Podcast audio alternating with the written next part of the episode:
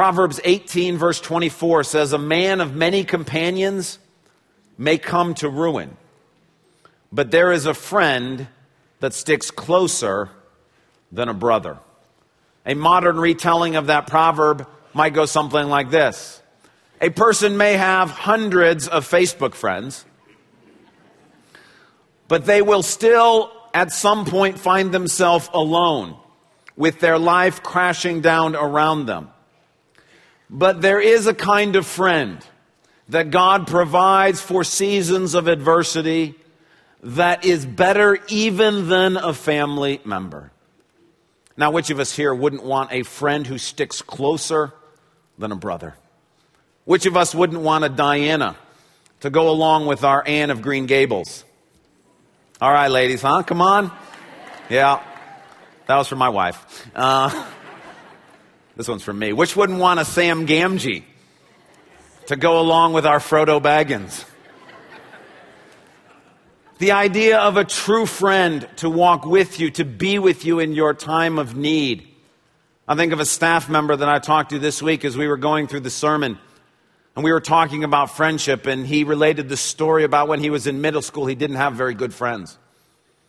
And that was of deep concern to his mother, and he was switching schools in part, I think, because of the bad influence of friends. And she took one of the prayer roses we used to have at the church and she made it her concerted effort to pray for friends for her son. And here we are 10 or 15 years later, and the staff person can't talk about that prayer or those friends without choking up. When we think about a friend that sticks closer to a brother, it's a gift from God, a true friend. See, in America, we're good at surface friendships. We're good at acquaintances even friendships like that that last for a long period of time. But Proverbs is talking about something different, something deeper, something that is a gift from God. And if you've experienced that, you know that one true friend from God is better than a million Facebook friends.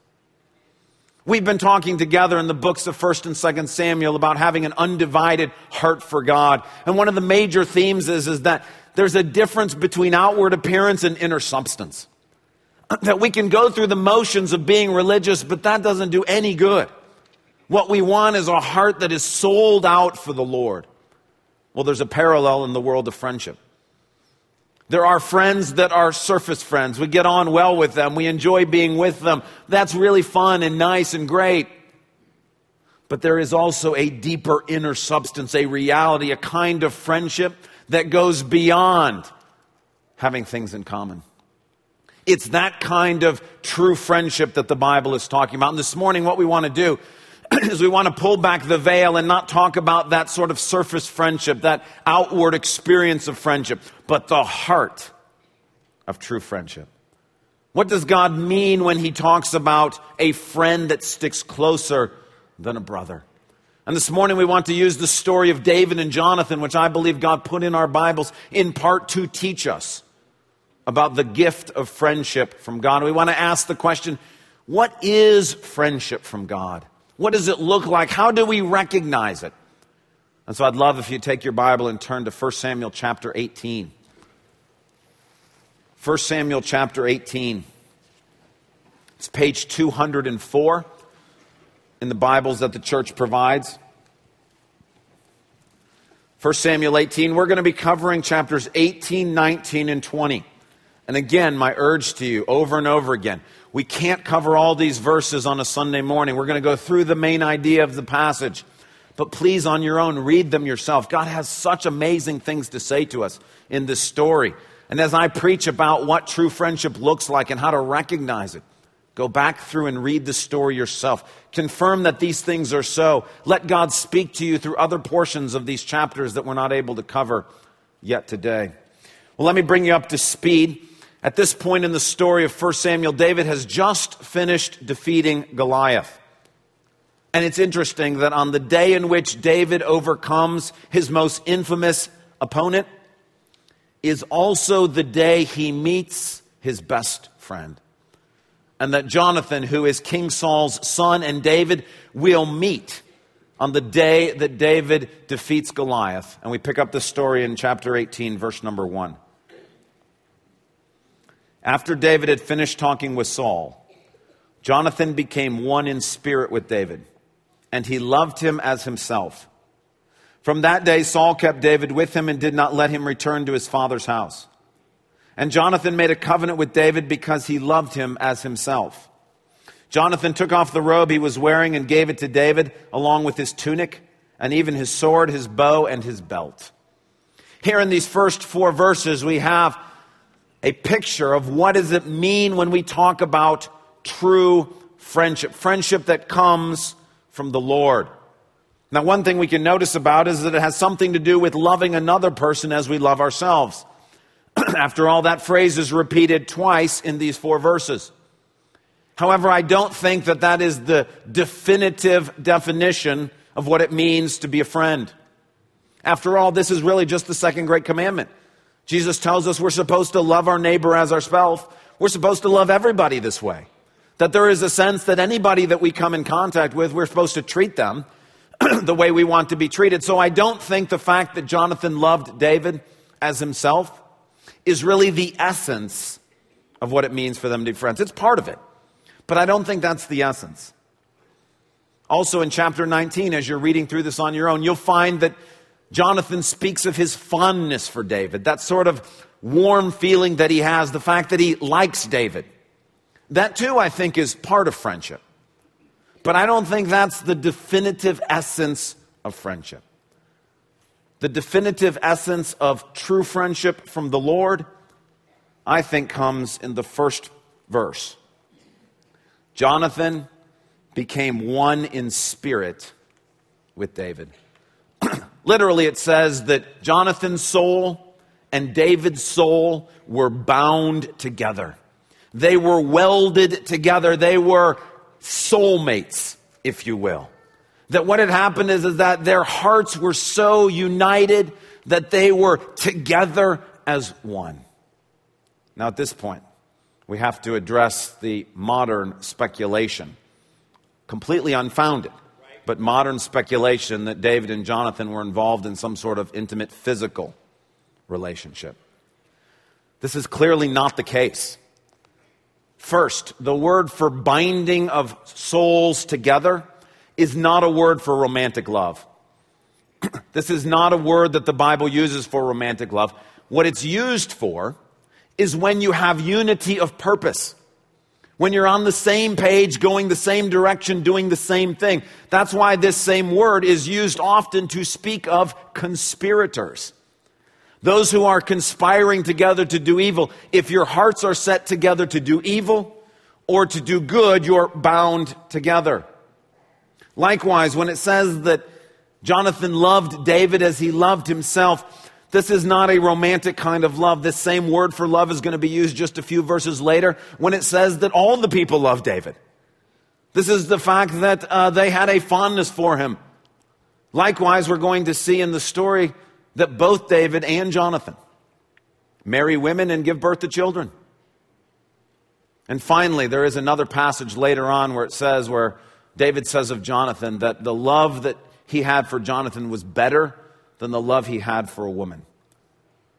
But what he means is not what modern notions about this sometimes want to make it out to mean.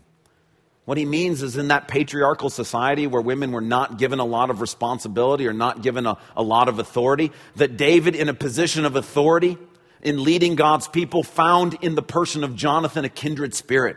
Somebody who could share that burden with him, somebody who understood what he was going through. That's what he's talking about. They are devoted to one another. That is the essence of true friendship. Now, it's interesting that David and Jonathan's, the depth of the friendship they have for one another exceeds even how they feel about their own family members.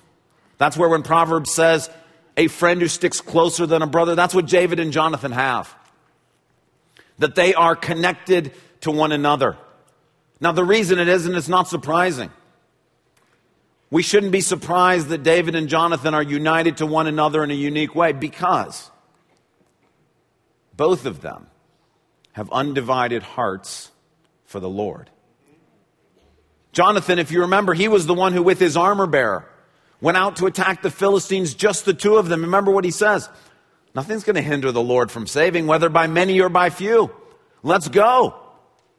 Likewise, David, when Goliath comes, he says, Well, what's the problem? The God of Israel is on our side. David is not looking at circumstances or at the enemy, he's looking at God. So it's no surprise that these two men, when they come together, find in themselves a kindred spirit.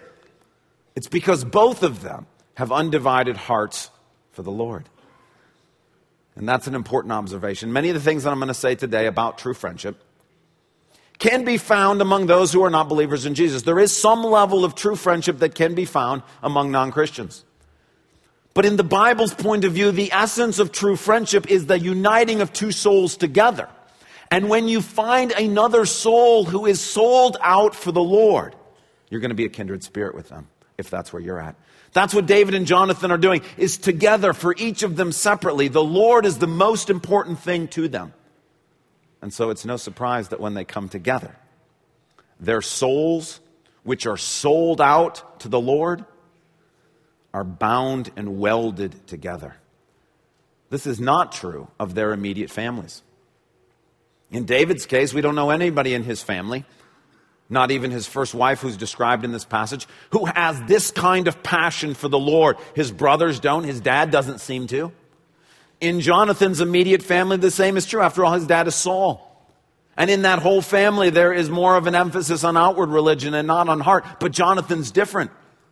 And so Jonathan and David, because they are two men who are sold out for the Lord, find that the bond that they have with each other is stronger than the bond that they have with their family members. And that's still true today. There is a friend who sticks closer than a brother especially for those of you who may be here this morning who have non Christian family members. it wouldn't surprise me in the least. In fact, I would expect it that a Christian friend would mean more to you and be more of a soulmate to you and connected to you in a stronger way than your own blood relatives.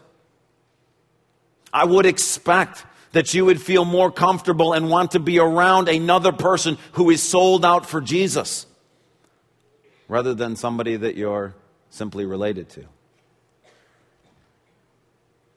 I have a saying that I've used in the past blood may be thicker than water, but spirit is thicker than blood. That's why Jesus says when someone comes to him and says, Your mother and your brothers are outside waiting for you, he says, Who, who is my mother and who are my brothers? It is those who do the will of my Father in heaven. And Jesus' beloved disciple is not somebody he is biologically related to. That this kind of soulmate, this kind of kindred spirit, this kind of unity of purpose that comes out of serving the Lord is not related to being a family member. Now, that doesn't mean you can't have this kind of relationship with someone you are related to. The same language is used of Ruth with her mother in law, Naomi. They are one spirit. Ruth says, Look, we're one person. Where you go, I go. Where you stay, I stay. Your Lord is my Lord. We are together, knitted together. Jacob has this kind of feeling for his son Benjamin, that their souls were united together. In the Song of Songs, we're told of a husband and his wife who are soulmates in this sense. So I'm not saying you can't have this kind of relationship with someone you're related to. What I am saying is that just because you are related to someone, whether by law or biology, does not mean you're going to have this kind of relationship.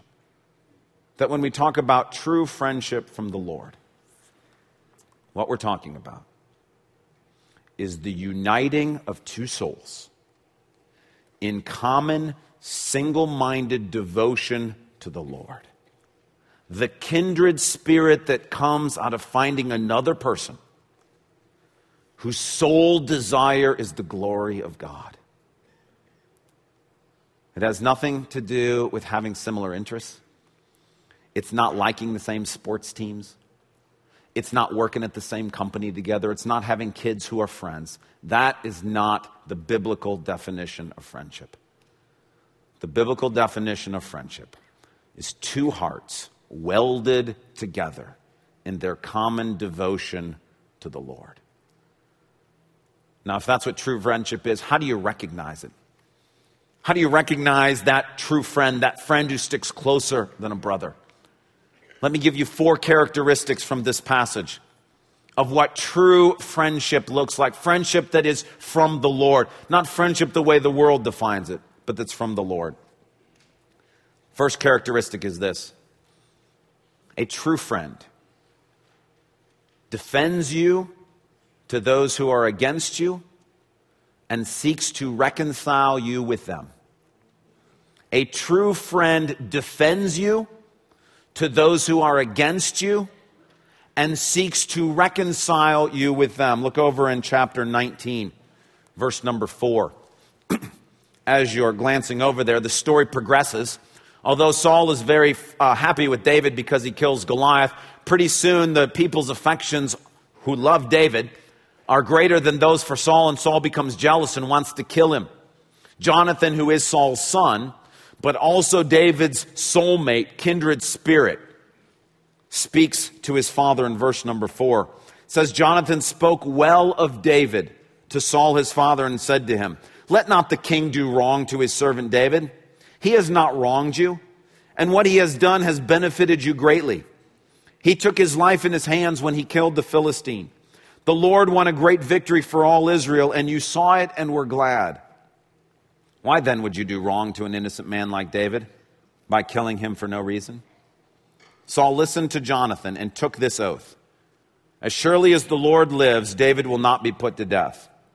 So Jonathan called David and told him the whole conversation. He brought him to Saul, and David was with Saul as before. The reason they're reconciled together is because Jonathan is working behind the scenes when his dad, the king, stands up and says something against his friend. Jonathan says, Look, that's wrong. You cannot talk about my friend that way. And he works behind the scenes to bring these two people together again. In the culture in which we live, that's not the way friendship is celebrated. You can see movies out there like Mean Girls, which celebrate the idea that one girl takes advantage of another girl who's having difficulty with somebody else. That's what people do in our culture.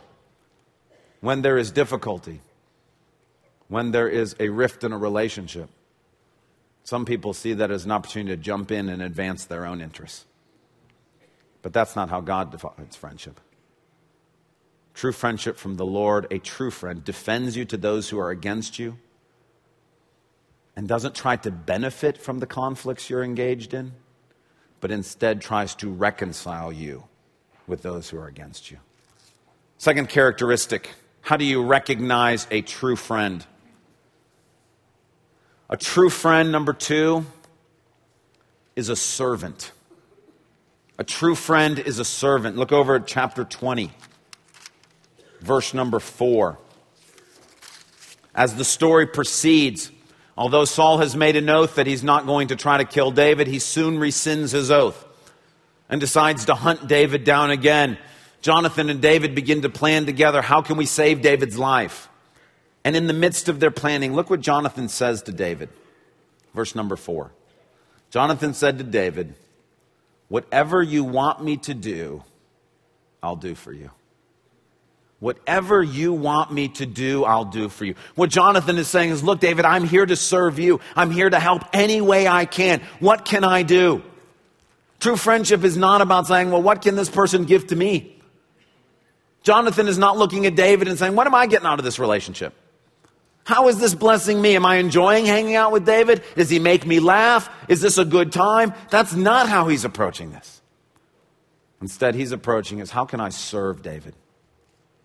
This past Tuesday night was the first Tuesday of the month, and on the first Tuesday of the month, the elders we get together and we anoint people with oil and pray over them, just like James 5 says. Anybody in the congregation who wants prayer for healing during that time can come. And uh, m- many people will often come. This Tuesday night, we anointed uh, a man named John with oil and prayed over him. Now, nothing surprising about the fact that we were praying over him, but there was something very unusual about this one anointing session that we had. And the unusual thing was is that John wasn't sick. There was nothing wrong with John. He wasn't having any spiritual or emotional or physical or mental issues. John was there on behalf of somebody else. that John and his wife Kathy have been serving a woman in our church who has struggled mightily with her health. And John and Kathy have been with her. Every time I've seen her in the hospital, either John or Kathy's been there with her. That John and Kathy have prayed faithfully for her. That John and Kathy have served her not just for weeks or for months, but for years. And this past Tuesday, this dear woman was in the hospital with too much pain and she couldn't come to the elders. And so John came on her behalf. That's a friend. That's a servant. They're not looking, John and Kathy are not looking at this woman saying, What can she do for us? When was the last time she invited us over? That's not how they're approaching it.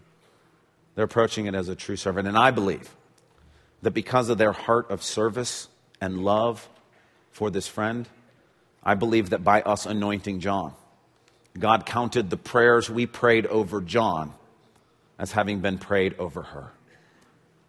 A true friend serves. Third characteristic how do you know when God's given you a true friend that sticks closer than a brother? They are grieved when you are mistreated or when you suffer. They are grieved when you are mistreated or when you suffer. Look in verse number 34. After Saul has made it known that he is going to try to kill David, no matter what Jonathan says. Jonathan tries one more time to talk him out of it. Saul will have nothing to do with it. So in verse number 34, it says Jonathan got up from the table in fierce anger. On that second day of the month, he did not eat because he was grieved at his father's shameful treatment of David. How do you know when you have a true friend? You really figure it out in the midst of adversity. It's during the times of suffering, it's during the times of trials. That person feels your pain almost as much as you do. They're not the kind of person who says, Well, better you than me. They're the person who aches because you're being mistreated. They are grieved because you are suffering. In some ways, they almost feel it more than you do. It's different. But in the midst of these difficult times, a true friend from the Lord is grieved at the depths of their heart for you. Remember, if your souls are united together and your soul is hurting, their soul will hurt. That's how you know if it's a true friend. I love this quote from Henry Nouwen. Henry Nouwen says, When we honestly ask ourselves, which person in our lives mean the most to us? We often find that it is those who, instead of giving advice, solutions, or cures, have chosen rather to share our pain and touch our wounds with a warm and tender hand. The friend who can be silent with us in a moment of despair or confusion, who can stay with us in an hour of grief and bereavement, who can tolerate not knowing, not curing, not healing, and face with us the reality of our powerlessness. That is a friend who cares. Fourth characteristic. How do you recognize a true friend? This one is the most important. A true friend loves sacrificially. Jump up just a couple of verses to verse number 30. This is the discussion that so grieves Jonathan's heart. Saul's anger flared up at Jonathan, and he said to him, You son of a perverse and rebellious woman, don't I know that you have sided with the son of Jesse to your own shame and to the shame of the mother who bore you? As long as the son of Jesse lives on this earth, neither you nor your kingdom will be established. Now send and bring him to me, for he must die. Saul's right here. As long as David is alive, Jonathan will never be king. Even though Jonathan is the oldest son of the current king, even though Jonathan walks with the Lord, He's filled with the Lord's Spirit. God has not chosen Jonathan to be king, he's chosen David. And Jonathan accepts that from the Lord and loves his friend enough to lay down his kingdom for his friend. Talk about sacrifice. He has every right, humanly speaking, to claim kingship. But instead of viewing David as a rival, he lays down the kingdom at David's feet. Jonathan himself is going to acknowledge this in chapter 23. He's going to say to David, You are to be king, and I'm here to help you.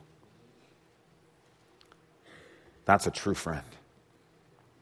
Three years ago, I was gone on a trip out of the country, and the flu bug hit our family with a vengeance. We had four little kids at the time, and the flu, bug, flu bug swept through our home, and I think kids were vomiting probably every half hour on the hour. Just constant. Lisa got it so bad that she had to be admitted to the hospital for dehydration.